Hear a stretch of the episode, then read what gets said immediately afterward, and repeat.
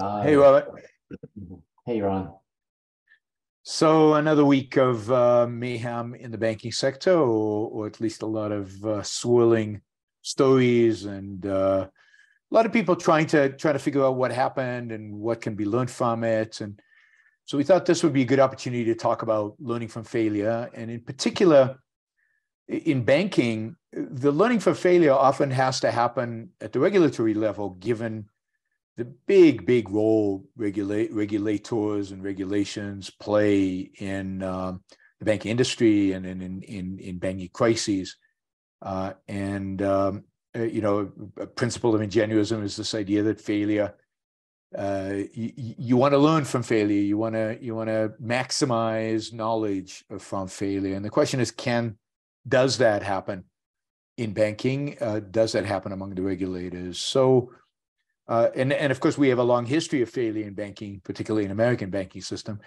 Uh, so you'd think there would be a lot of learning happening. Um, so let's talk about kind of the the, the history of, of regulations and, and the lessons learned Or not learned, as the case may be. or may not be. learned. Yes. Uh, I think it's it's a really good point that in banking, failure is something that regulators are going to focus on more than individual banks. Uh, you know, there's there's the idea of failure as a failure to get the desired result. Uh, and that happens sometimes because you make bad choices, and sometimes it happens because the universe just doesn't cooperate. So if you're playing blackjack and you hit on 15, uh, there's a good chance you're going to go bust. Uh, but that doesn't make it a bad choice. In fact, it is a good choice to hit on 15 every single time, you know, absent some massive card counting. And so a bank failing like Silicon Valley Bank, it, it's not necessarily a lesson that has to be learned. Now, in this case, I think there is a lesson to be learned. Mhm. I don't know that they could have known it in advance, but that is that uh, deposits in 2023 are a little different than they were 20 years ago or 40 years ago when we, you know, faced other banking challenges. Uh, and so I think it's it makes a lot of sense to focus on not what did Silicon Valley Bank do wrong because in a sense they hit on 15 with zero interest rates. They had to decide how they were going to maintain profitability. They obviously made the wrong choices ex post, but ex ante, it, it made sense. And if interest rates had gone up more slowly, if inflation had been transitory, uh, we, we wouldn't, none of us would be talking about Silicon Valley Bank right now. Uh, but the regulators, the regulators, uh, well, it's a whole different animal. Learning from failure requires both gathering information and acting on it which requires acknowledging mistakes. Uh, generally, centralized systems are very bad at this.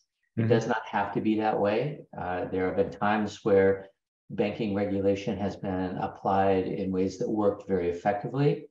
Uh, and there are other areas, and our favorite example is always um, the this FAA's taking a active role in gathering information, disseminating it, and making sure airlines learn from it to improve airline safety. And now we have you know, over 20 years without a fatal, uh, you know, major commercial airliner crash, uh, which would have been unimaginable uh, if you thought about it 50 years ago. So it is possible that we could have good bank regulation, but it requires gathering information and acknowledging mistakes and then deciding what you're going to do about those particular mistakes. Uh, we could talk about where regulators have done well. That would actually be easier because it's a short list. But Very. Yeah. it makes a lot more sense to talk about where regulation has failed us because that's where the lessons are valuable. You learn more from your failures than from your wins. Uh, and place that I would point to first is our system of deposit insurance. Yep. Yep. And and there I think the really the story is is um uh, the S&L crisis is probably as good of a story as any to illustrate what happens. Uh, the, the the dangers of deposit insurance, the the moral hazard that it creates, and then of course, uh, kind of the, the response of regulators once the crisis happens and how they uh, they they adjust to it. It- it- it- it's interesting because the the the S&L crisis is now ancient history, even though we still remember it, which is a little spooky. Um, but uh, so many lessons were there to be learned, right? rising interest rates, declining interest rates, interest rate mismatch, mismatches between assets and liabilities, deposit insurance, what happens when you incentivize banks to take on high risks. And it seems like very few of the lessons from the S&L crisis were learned, and therefore we kind of have to remake the mistakes in a slight every time it's a little differently, but um, uh, uh, uh, you know in, in different ways. So let's talk about deposit insurance because I think it stands at the core of all regulations. In, in a sense, we have, once you get deposit insurance, government almost has to regulate because uh, they, they, they've, they've given you this guarantee and um, they have to make sure you don't take too much risk with it. Exactly. And that that's a hidden cost of deposit insurance. Now, deposit insurance does have benefits. I mean, deposit insurance was created to avoid bank runs uh, because by the very nature of banking, if depositors all ask for their money back at the same time, the bank fails no matter how healthy it is, unless it gets support from you know consortium of other banks or from the government. There has to be something that stands behind any individual bank. Uh, and runs are very costly. They they require that uh, assets be liquidated in a fire sale, but that's really a transfer of value where the buyers get a really good price and the bank gets a bad price and the bank goes under. What really is the, the deadweight loss, the total cost to society is that it destroys banking relationships and banking relationships have value. You know, if, if any of you listening think about, well, do I want to change my bank? The first thing you, your brain is going to say is no, it's going to be a huge hassle. I've just got too many things tied to that bank account that I would have to deal with. And that is why banking relationships are valuable because the bank provides really valuable services. Uh, and just switching to another bank, um, it's certainly possible and people do it, but it has a cost and it destroys some of that value. But of course, when a bank fails, you have to switch. And if a bank is failing and your deposits are at risk, you want to switch before it fails. And that's what is, is really at the core of bank runs. And it was actually at the core of Silicon Valley Bank's run. Um, Silicon Valley Bank had a massive amount of uninsured deposits. They were banking VCs and startup companies that raised tens of millions of dollars. You know, there weren't a bunch of $250,000 accounts that were covered by deposit insurance. Uh, and that's really the conversation now is what do we do about all of these uninsured deposits? Deposit mm-hmm. insurance handles small accounts and that's what it was designed to handle. Originally, it, it was a, a, low level, and, and for a long time, it had been raised to $100,000 um, in the, the thrift crisis, and then it was raised to $250,000 in the financial crisis in the late 2000s.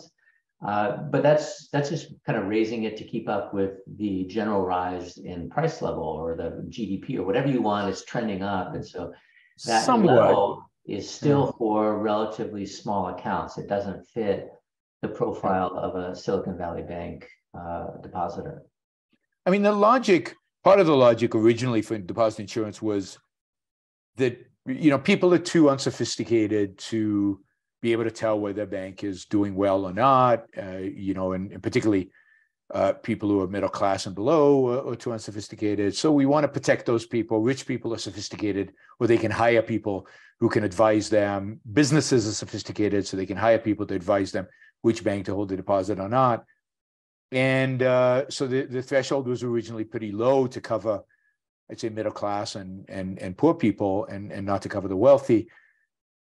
250,000 is already getting to, uh, you know, this is a checking account, it's not your saving account, is already getting to a level where it's a little bit, um, it's a little high if you're just trying to protect the so-called ignorant. But the reality is it's difficult to tell whether a bank is a good bank or a bad bank. And the market really, because of regulations, I think the market really hasn't developed a communication mechanism to tell us that. That is, there's no rating agencies for banks. There's no, there's no private solutions to uh, what we have are regulations, and and we we allow the regulators to basically tell us which banks are good and which banks are bad. If they exist, they're good because they're being regulated. If they if they don't exist, then obviously they're bad. Uh, and and we become totally dependent. I think I think the marketplace becomes totally dependent on regulators, and uh, it it dumbs us down in some way. Um, it, and nobody really is interested that interested whether the community bank is a is a is a is a good bank, a viable business or not.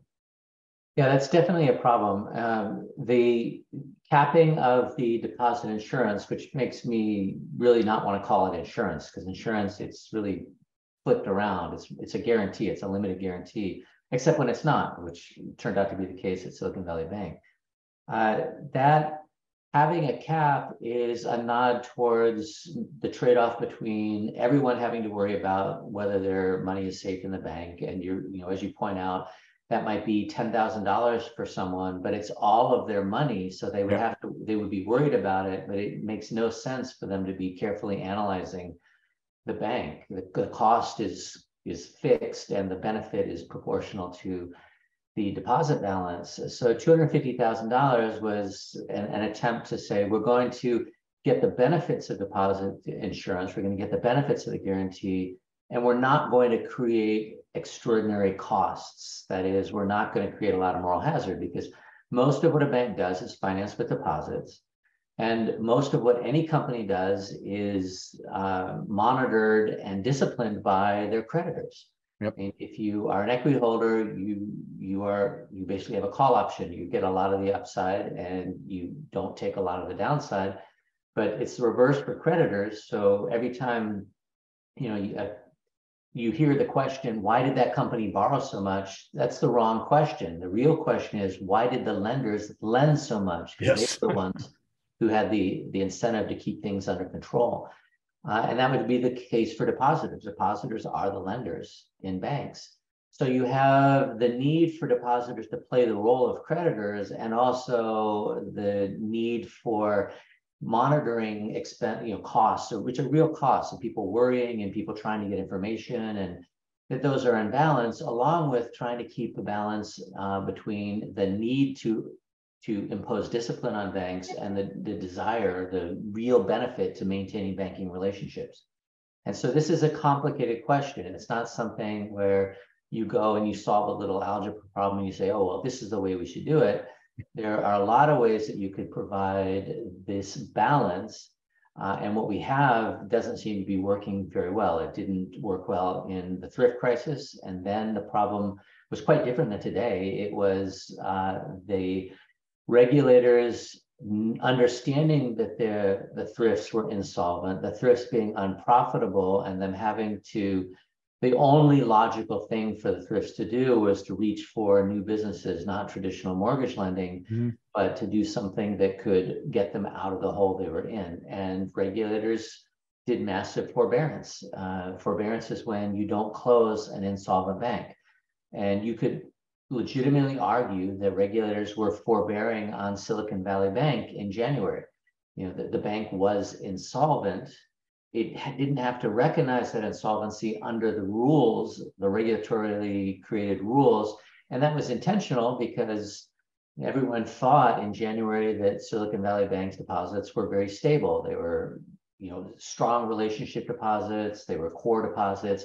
Yeah, they were uninsured, but the bank was still profitable. There was no reason for depositors to flee, and then they did. And so, it seemed like they had good relationships. I mean, these relationships with startups. It was an it was a, a connected industry. It turned out that, that was the weakness, but it looked like a strength at the time because Silicon Valley specialized, and that these people were really committed to Silicon Valley Bank, and there was some some real relationship there.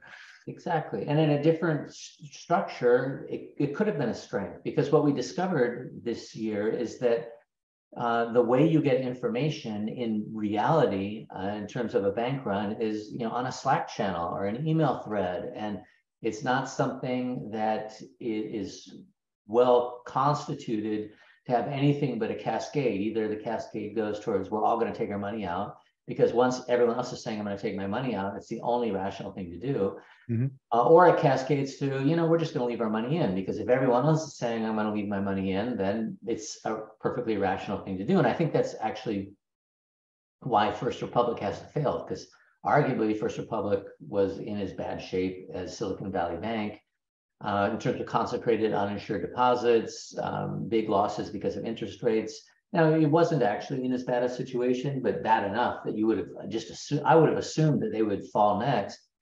But that's very hard to predict which way the cascade goes. And unlike the all being all venture industry, First Republic is got a more diversified uh, deposit base, so it looks like they may survive this. But that that sort of arbitrariness, depending on whether you know Peter Thiel sends a tweet, uh, that that's exactly what you want to avoid in a well-designed regulatory system. So, you know, we had forbearance, and everyone's going to say we shouldn't have we should have closed Silicon Valley Bank sooner. But argue, you could argue just as easily that we should have not we should have had a system that didn't yep. end up with Silicon Valley Bank being closed, and that, that both of those are legitimate arguments.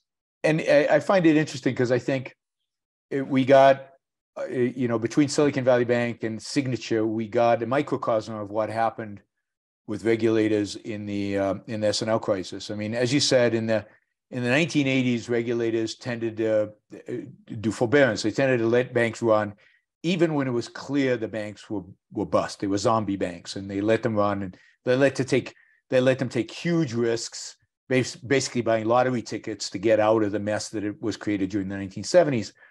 But then in the 1990s, but then they got you know then all these banks went bust because they had to go bust. That was obvious, and and the regulators got accused of blame for the forbearance.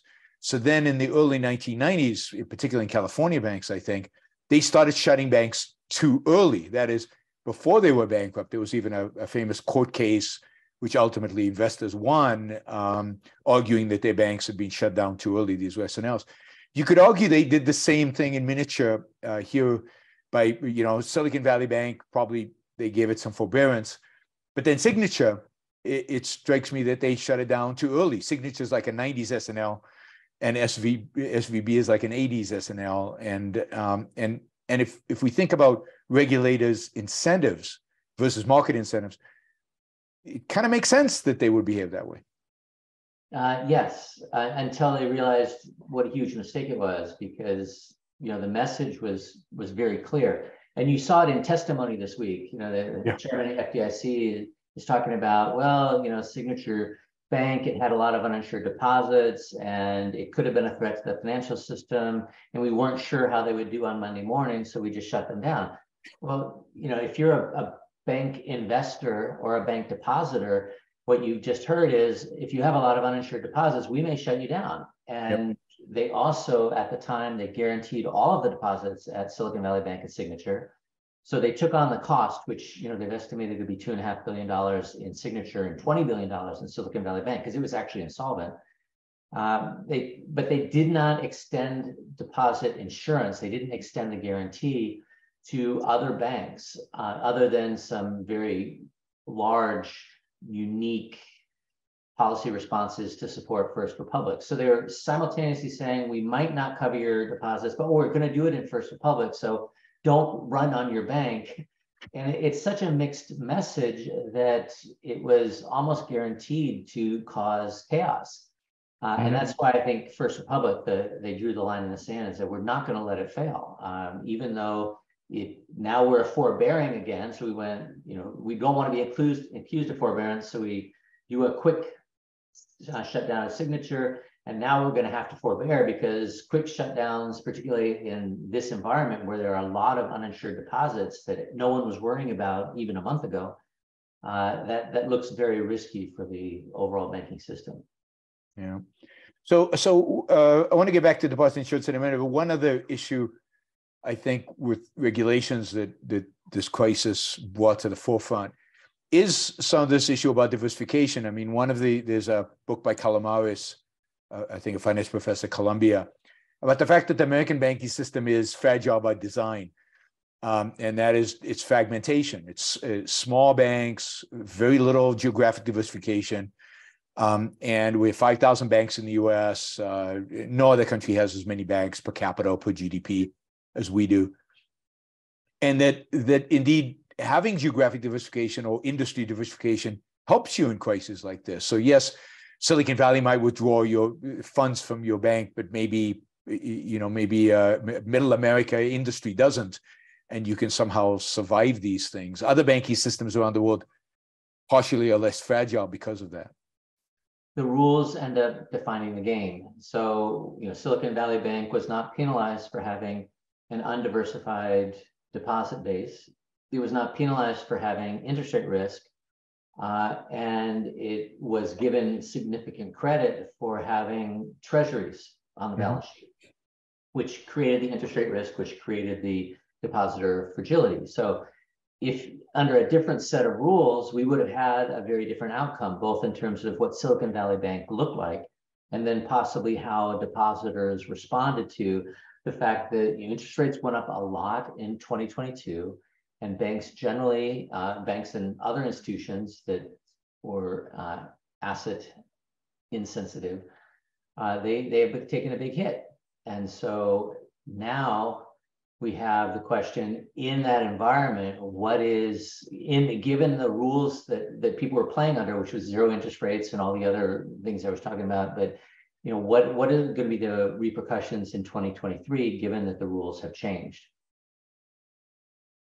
So, um, so at the core of, of really all bank regulations, I think in the U.S. or most of them, is deposit insurance, and uh, we've seen several crises now that you could argue are to a large extent because of deposit insurance, or, or at least driven by deposit insurance. What would be what would be some approaches if if regulators actually learned from mistakes, if if there was a learning process? What what would what would be some suggestions, recommendations in terms of how to reform the system uh, to at least try to avoid the next deposit insurance crisis, which I'm sure will happen? Uh, it does seem very likely. Uh, so a, a fair amount has happened since the 80s. Um, there have been additional bans of, of capital put into the capital structure of banks to increase the buffer between depositors and losses. Uh, we saw that very clearly with Credit Suisse, where there was uh, $16 billion of a particular type of bond that got zeroed out when the when the bank got sold because the whole they were basically catastrophe bonds. You know, you, you think of catastrophe bonds being for hurricanes or earthquakes, but these were catastrophe bonds for a bank. If you something bad happens and your capital goes way down, these bonds just get zeroed out or they get converted into equity or they get something happens that helps in, improve or, or refill that equity buffer level. Uh, that's an idea that came out of the thrift crisis. And you know, the idea from an academics perspective was more that these would give you a signal. So we don't have ratings on banks, but we do have ratings on bank bonds. So if every bank has subordinated debt, then you can look at the subordinated debt and get a strong market signal of whether the bank is healthy or not. Uh, and that's been around forever, so that hasn't made the difference. Uh, the the thing that I think is the most challenging is trying to get this balance that I was referring to before. Because one uh, opportunity would be to just eliminate deposit insurance. That would solve the problem and it would bring back bank runs at the drop of the hat until the industry figured out some way Yeah. to avoid bank runs at the drop of the hat. I mean, you could, you could, you bank runs are unique in a sense, but that's a cha- the challenge of credibility is something that every company faces and financial companies have ways to to manage this i mean people don't withdraw their money out of their schwab account when schwab is in the news as you know having trouble with its bank which it is. Uh, and so i think that the, uh, the biggest thing that needs to be reformed is either acknowledging that there has to be a, a solution uncovered by the industry themselves, or finding a way to introduce that same kind of feedback system where we can learn and actually evolve a robust regulatory regime. FAA has evolved, you know, zero. Uh, that exactly what that looks like is is hard to know, but I certainly have opinions. Uh, you know, a, a deposit guarantee makes a lot of sense if you're trying to limit the monitoring costs for depositors and having it cut off at $250,000, it is, like you said, it's probably too high. Yeah. Having zero coverage beyond that makes this not insurance. So it does give depositors an incentive to flee at the drop of the hat, to actually run on the bank. And you want to maintain that, but you'd like to make it a little bit less fragile, a little bit less impulsive. So maybe you would actually do insurance. The way insurance typically works is there are certain things that are paid 100%, like preventative care. And then there's some cost sharing so that mm-hmm. the customer does pay attention to what's going on and, and to prices and is, is incentivized to be involved in some of these things. And then beyond a certain point, there's a cap on the losses. The in, in this case, in the the cost, but in the banks would be losses. So I'm going to throw out some numbers. I'm not attached to these numbers. There's no formula for saying these are the best numbers, but you might guarantee the first $50,000 at a bank. That would cover the vast majority of bank accounts. And then yep. you might guarantee 90% of the next $20 million which means you know if you have a little more than $50000 you don't have a whole lot of risk but if you have if you're a startup company and you have $20 million at the bank you have real risk and then you guarantee you know either 100% or 98% or something that that uh, effectively caps the the total loss to a depositor now it's rare for people to have a billion dollars in the bank and anyone has a billion dollars in the bank uh, I'm, I'm not too concerned about them finding a solution to uninsured deposits uh, but the, this, the first two thresholds are really important because it changes the incentives without gutting the incentives. So you're a startup company at Silicon Valley Bank. You've got $20 million at the bank. You've got all your relationships at the bank. They've helped you with meeting investors. They've helped you with knowing your custom, all the bank regulations with anti-money laundering. They, they, you don't want to leave the bank. But if your $20 million is at risk, that means your startup is at risk. Your entire reason for existing at this moment in time is at risk.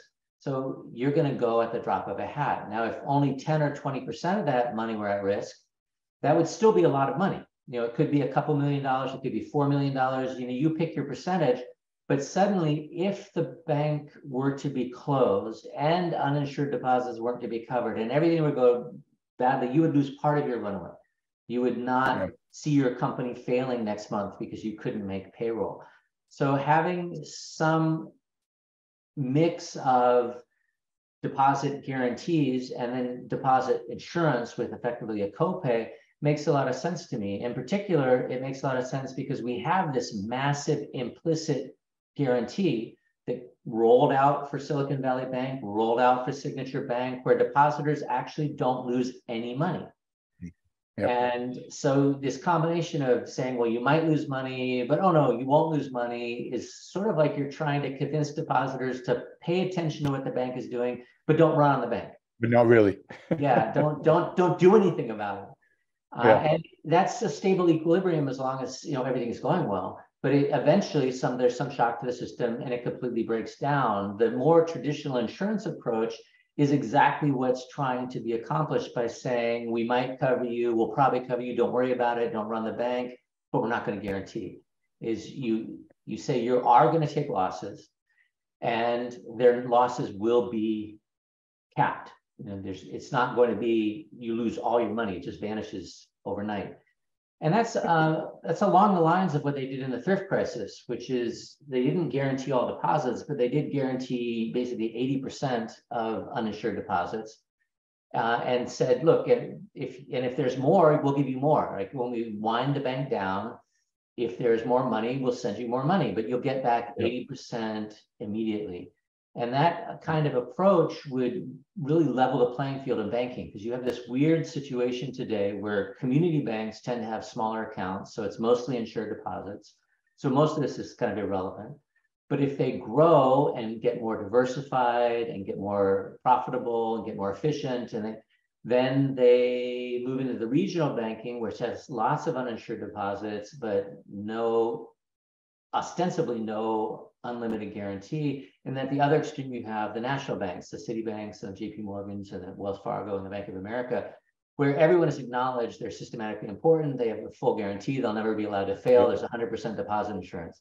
I, yeah, I mean, if signature is systemic, then those guys are all systemic, systemic, right? Absolutely. So, if you're going to guarantee signature, you're, you, I mean, who knows who you're not going to guarantee at this point? You're because you're already guaranteeing not just uh, depositors, but also investors in First Republic, not guaranteeing a lot, but guaranteeing, you know, that they're not going to fail in the near term. but but from an ingenuism perspective, we have a real problem here because e- even if we impose such a system, it's still going to be top down, one size fit all. And you know, ingenuism tells us that what we really want is experimentation. We want different options for different banks. We want banks that choose different things. Let's see what works. Let's see what fails. And I don't think you can have that with a top-down system. It's almost like what really we'd like to see is the development of an insurance market, a real insurance market, a private insurance market. And then different insurance companies might offer different products to different banks, and the market would then kind of uh, develop uh, optimal scenarios for different types of banks. It's not clear that the same deposit insurance scheme should be with an S&L or a bank that focuses on mortgages and a bank that focuses on Silicon Valley startups. They might require completely different insurance type products. That's exactly right. And you know, in theory, if if the incentives are right, you can get that in a top-down system where the regulators acknowledge the need for gathering information, learning from it, providing feedback in an objective and effective way. Uh, and we know that because we, we've seen that in unfortunately rare cases. I don't know how you get the incentives correct here, but you do have a way to acknowledge the implicit guarantee, uh, which is the only reason that I don't think we should just chuck deposit insurance is because you could say we're not going to insure deposits, but it's not credible. Next time there's a crisis, the oh, yeah. step in. So if we it would have to be it would have to be a complete shift in the whole system. You can't you you can't you know tinkering is is is really you know they've been tinkering for really this whole issue started with the great depression so since the 33 securities law so they've been tinkering for almost 100 years and that hasn't solved it. You need a real overhaul. And it's never gotten ahead of the curve um, yeah. where you know deposit insurance is evolving to reflect the risks that are in the system today as opposed to the risks that were in the system 20 years ago or 40 years ago but look, this this idea of having it be real insurance doesn't preclude there being, um, you know, basically insurance layered on top of that. And maybe you make it so that the first fifty thousand is covered by the government, and then it's only you know fifty percent beyond that. And banks have the opportunity to buy private insurance to augment that and give their customers a bigger guarantee uh, with the understanding, and I think 50% is too low because what you need is a high enough percentage that the government won't step in when bad things happen. So in this case, it would be the bank fails and the insurer fails. Yeah.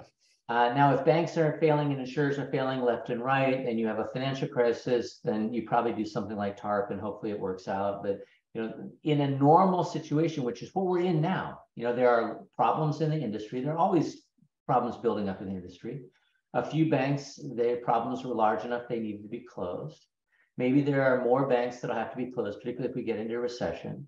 And if we had a well-defined set of rules where the losses were manageable, so the government didn't automatically step in and and say we're going to cover all the losses. If we didn't have an implicit guarantee, then the system would work much better, not only in that moment, but it would be allowed to evolve and you would see some market signals. You know, what what's a bank paying for its insurance? Uh, these that and that is the key. You know, if we don't have a system that allows for feedback, you know, acknowledges mistakes, learns from them, provides feedback, and hopefully to the entire industry, not to bank by bank, but at the regulatory overarching level, then we could actually you know, have a insurance system that evolved with the industry and precluded all but the most you know, severe crises that are caused by you know, macroeconomic shocks or pandemics or things that uh, eventually may end up with a government response but it would be the exception rather than the rule. What we have now is that the government effectively steps in even when problems are small and manageable. Mm-hmm. Yeah. So, is there any is there any sign out there that um, that regulators are learning and that we might be moving towards a better system here?